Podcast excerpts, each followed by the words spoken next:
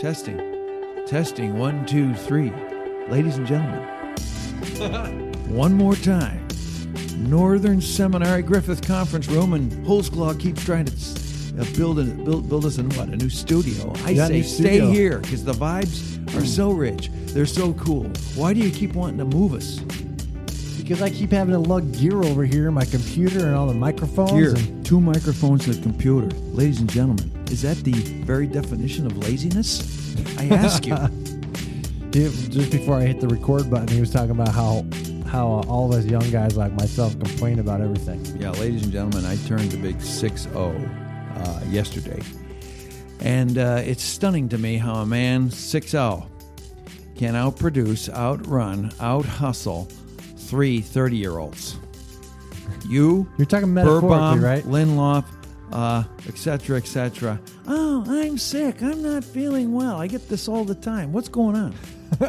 What's going on with the younger generation? We're all just wimps who don't like to work, I guess. Here's- Here's one boomer to all the Gen Xers and millennials. Here's a tip. I'm going to give you a tip. Learn how to hockey. Learn how to ice skate. Learn how to ice skate. I can ice skate. Learn not how to ice backwards. I'm not best backwards. exercise ever created by humankind. Get those skates on. It exercises your whole body. Start taking some wrist shots. You too can be healthy like Fitch. Okay. Wow, Um, that's like a, a workout like program. Like enough of this recruiting for uh, Northern Seminary. I think you could have your own workout line. 60, but look at this body. look at this body. Whoever knew a All right, missional well, theologian but could slam you into the boards with so much force. From Northern Seminary, in partnership with Missio Alliance, this is Theology on Mission, the podcast exploring God and integrating faith and life. Here are your hosts, Jeff Holsclaw and David Fitch.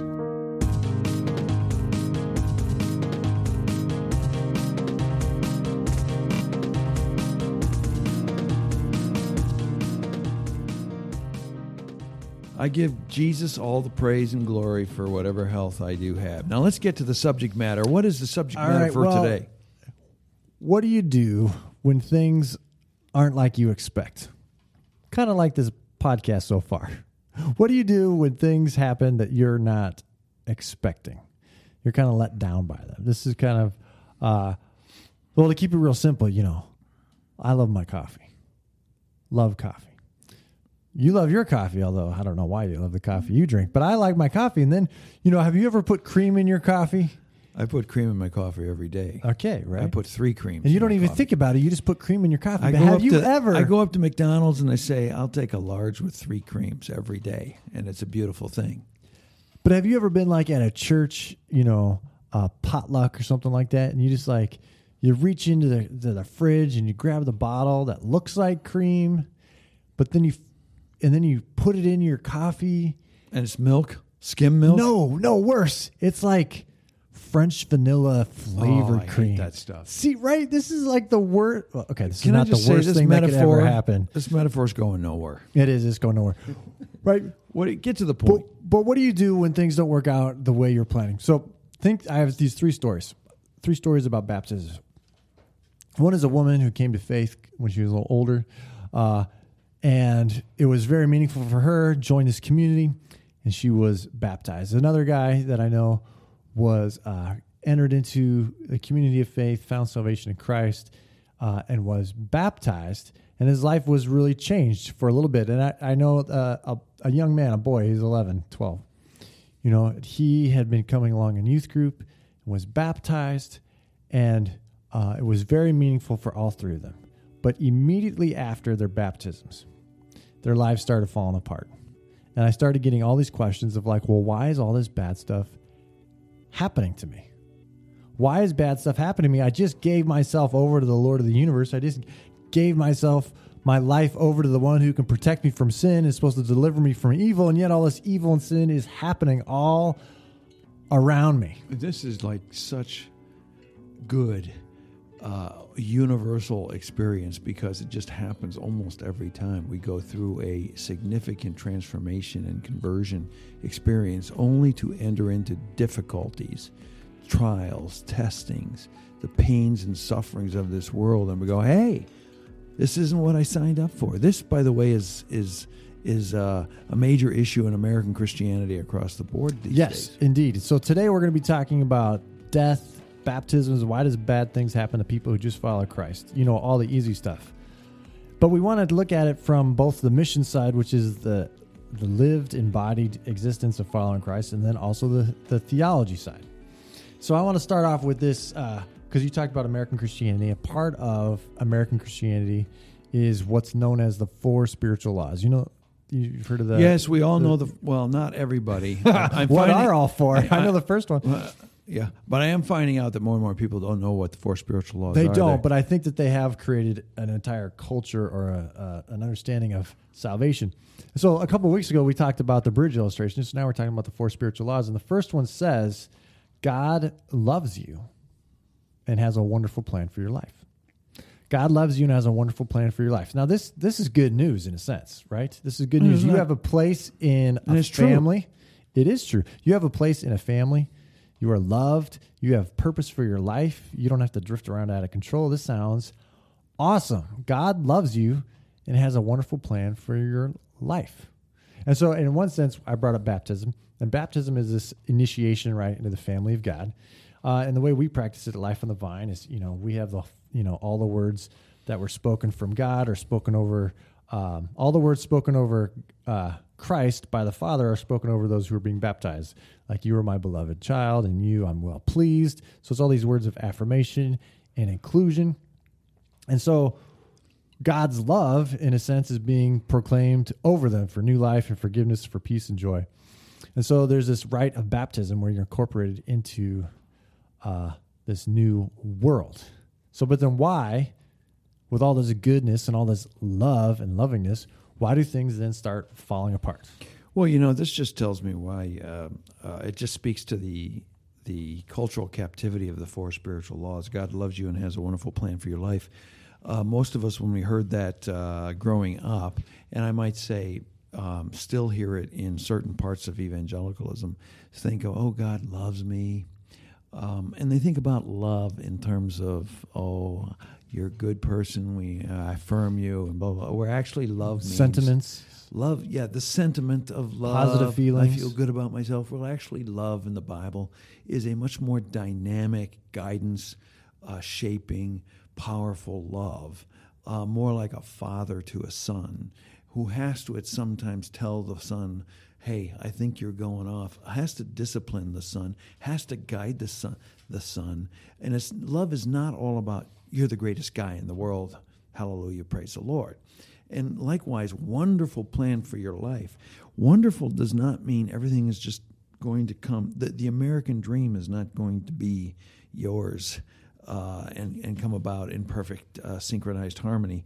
No, it's uh, a wonderful plan is something that God's going to do in and through you for his kingdom, in and through suffering, pain, and hardship, as well as the glories and the ups and, and, and the ups of life. So I just think that. Uh, God loves you and has a wonderful plan for your life is true. It just needs to be, uh, the words need to be uh, contextualized out of American affluence and white prosperity.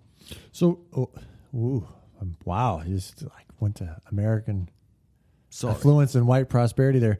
So, so really, there's a, often there's a theology embedded under what it means for God to love you and what it might mean to have a wonderful life that may or may not be related to what God is actually doing in the world. And there's these promises and presuppositions about what a wonderful plan for your life might look like that are just really disconnected. But I think a lot of times, like you said, American Christianity doesn't work against those presuppositions. We often just reinforce them. Yes. Is that you have a personal sin problem. Your problem is sin. You have sins that need to be accounted for and um, appeased and uh, or forgiven and things like that. And once that process has happened through your faith in Christ, now you're good. Things are fine.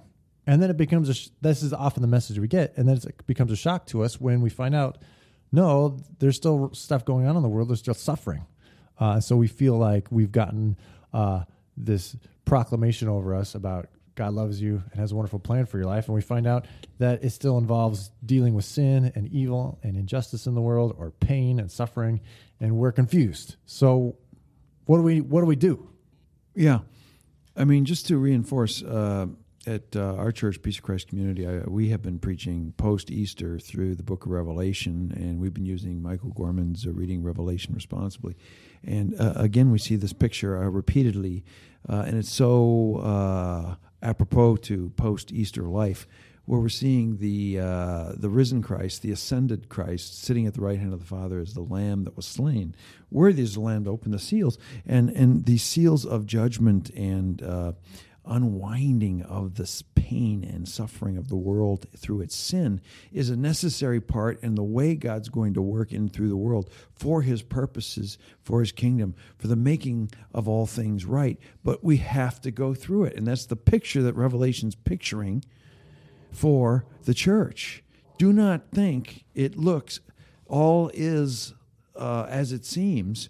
Jesus is in control and he's working through all these sufferings and pains for your salvation, for your renewal, for, for not only you personally, but for the world's uh, reconciliation, renewal of all things. So um, I just think, yeah, this message is probably coming to the point where we need to disciple people differently into baptism. What worked, it's, I hate to say worked, but what was the ways of 50 years ago uh, when I was a little child growing up getting baptized is not. Uh, uh, going to make it for a society where we're sending our children and our new Christians out into the world to be salt and light and witnesses to the gospel. So the sending part is, I think, really important. Uh, are we are we declaring God's love as something that's for me? Right. This is God loves you and has a plan for your life. It's very individualistic. Is God's love for us in a sense that we receive, or is it something that we're called into? And I think these you know these words are important. Is it for us or is it something we're called into? And I think God's love is really something God wants us to participate in. We participate in God's love. We don't just receive God's love. And when we participate in God's love, we, in a sense, are are uh, sharing it in the world. And what does that mean? In a sinful world full of violence that doesn't care about love, that cares about perpetuating its own system of violence, uh, loving people, truly loving people, is going to be costly. It's going to end up generating the violent reaction that caused Jesus' death in the first place, right? And so, are we calling people to feel loved by God, or are we calling people to participate in the love of God? Is that a difference? Does that make sense to you? I like that distinction.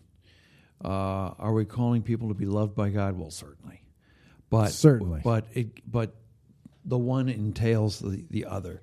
We are calling people to participate in God's love for the world, to be present in the sufferings, the hurt, the pain, the poverty, the struggles, the antagonisms, and to bring His presence there because God will not coerce His justice and reconciliation on the world. He will only invite, and He will only invite through His presence.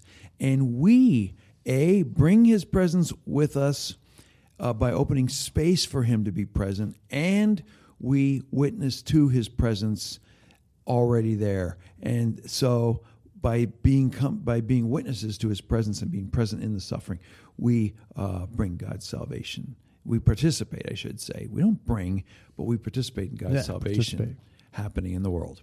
So certainly God's love is for us, but it's something we're called into. I was thinking about it. I say uh, God's love isn't for our protection, but calls for our participation. The uh, Anabaptist Mennonites traditions they talk about the three baptisms uh, that we go through. Do you know about the three baptisms? I do now. They're the baptism of water, and this is the initi- initiation into the life of Christ, baptism, which we often think of. Then there's also the baptism by the Spirit, sometimes by the fire, as I say.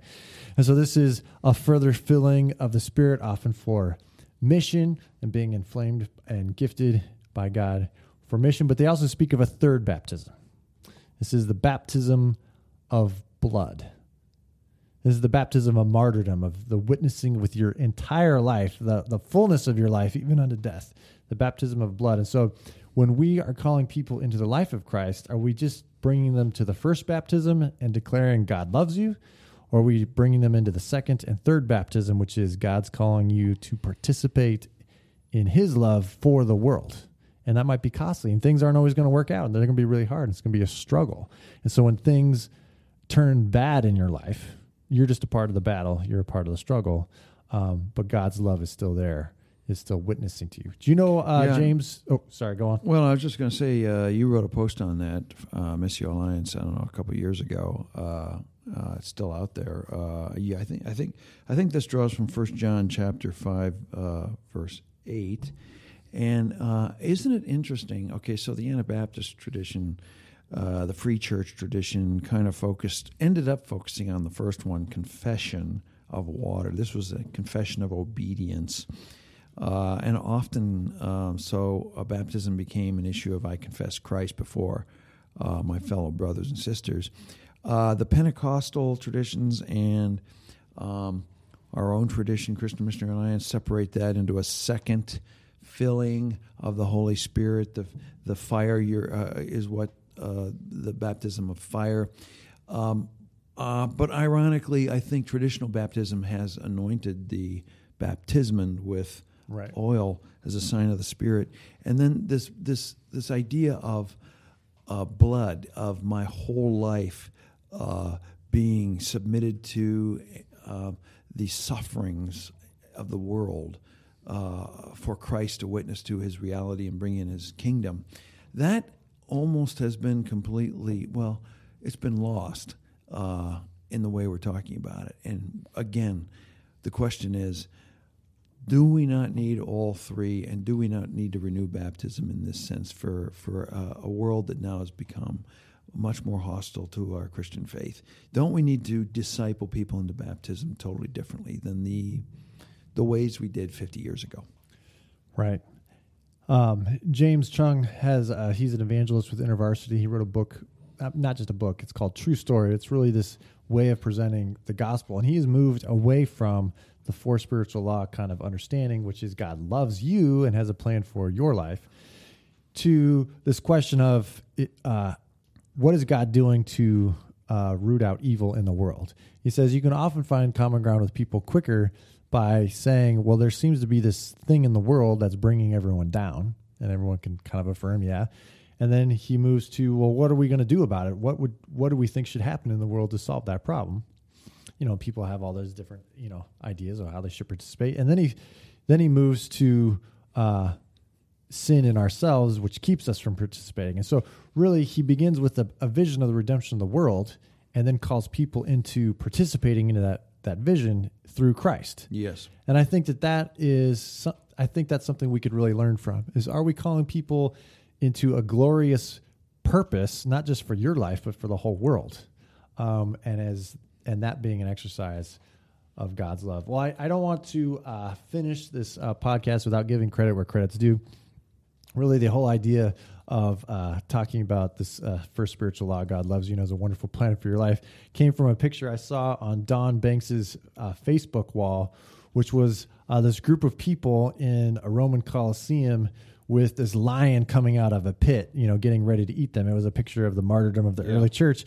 And someone had written on the bottom, God loves you and has a wonderful plan for your life. And so it was this, this juxtaposition of this kind of very positive and what could be a prosperity gospel kind of statement with martyrdom of the early church, which is, I think, what we Well- should what we should be thinking. This is Yeah. the gospel call for our lives. that's what we're actually aiming for And so uh, we'll we'll make sure to get that uh, picture up on the show notes wherever you might find them, whether it's uh, Missio Alliance or on the Northern Seminary blog, so you can check them out there. Do you have a book that you're reading, Dave? Well, I think I mentioned this a couple of weeks ago. Alan Kreider's book, uh, "The Patient Ferment of the Early Church," except I hadn't started reading it yet, and this was I don't know two or three. Wait, you ago. always bust me for talking about books you haven't even read.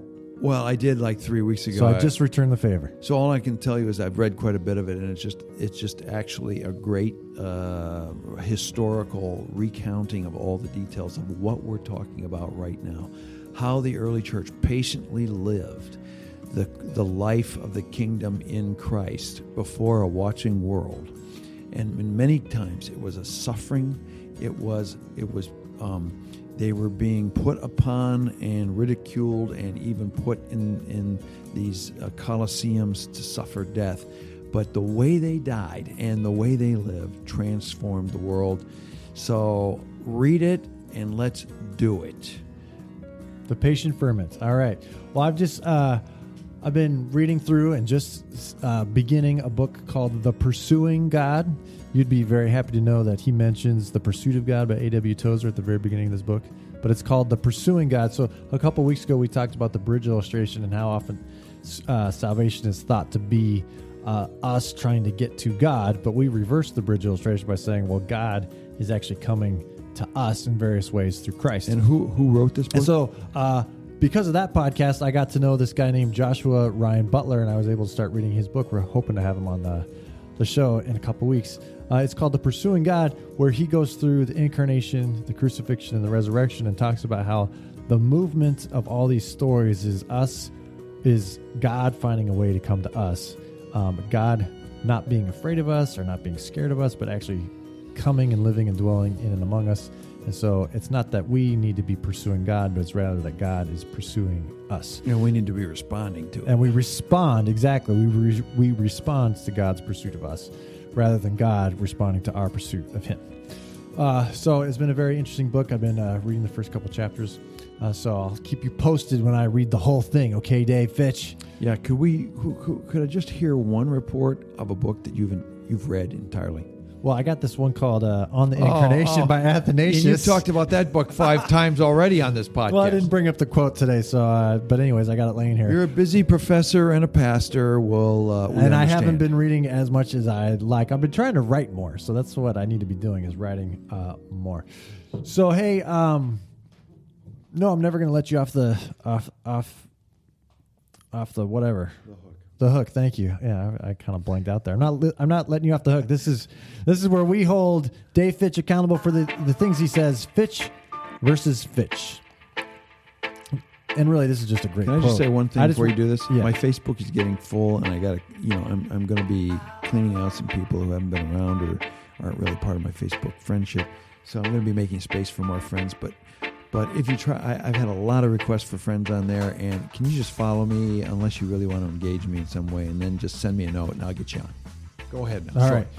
So this is just a really good quote that I wanted uh, your thought about.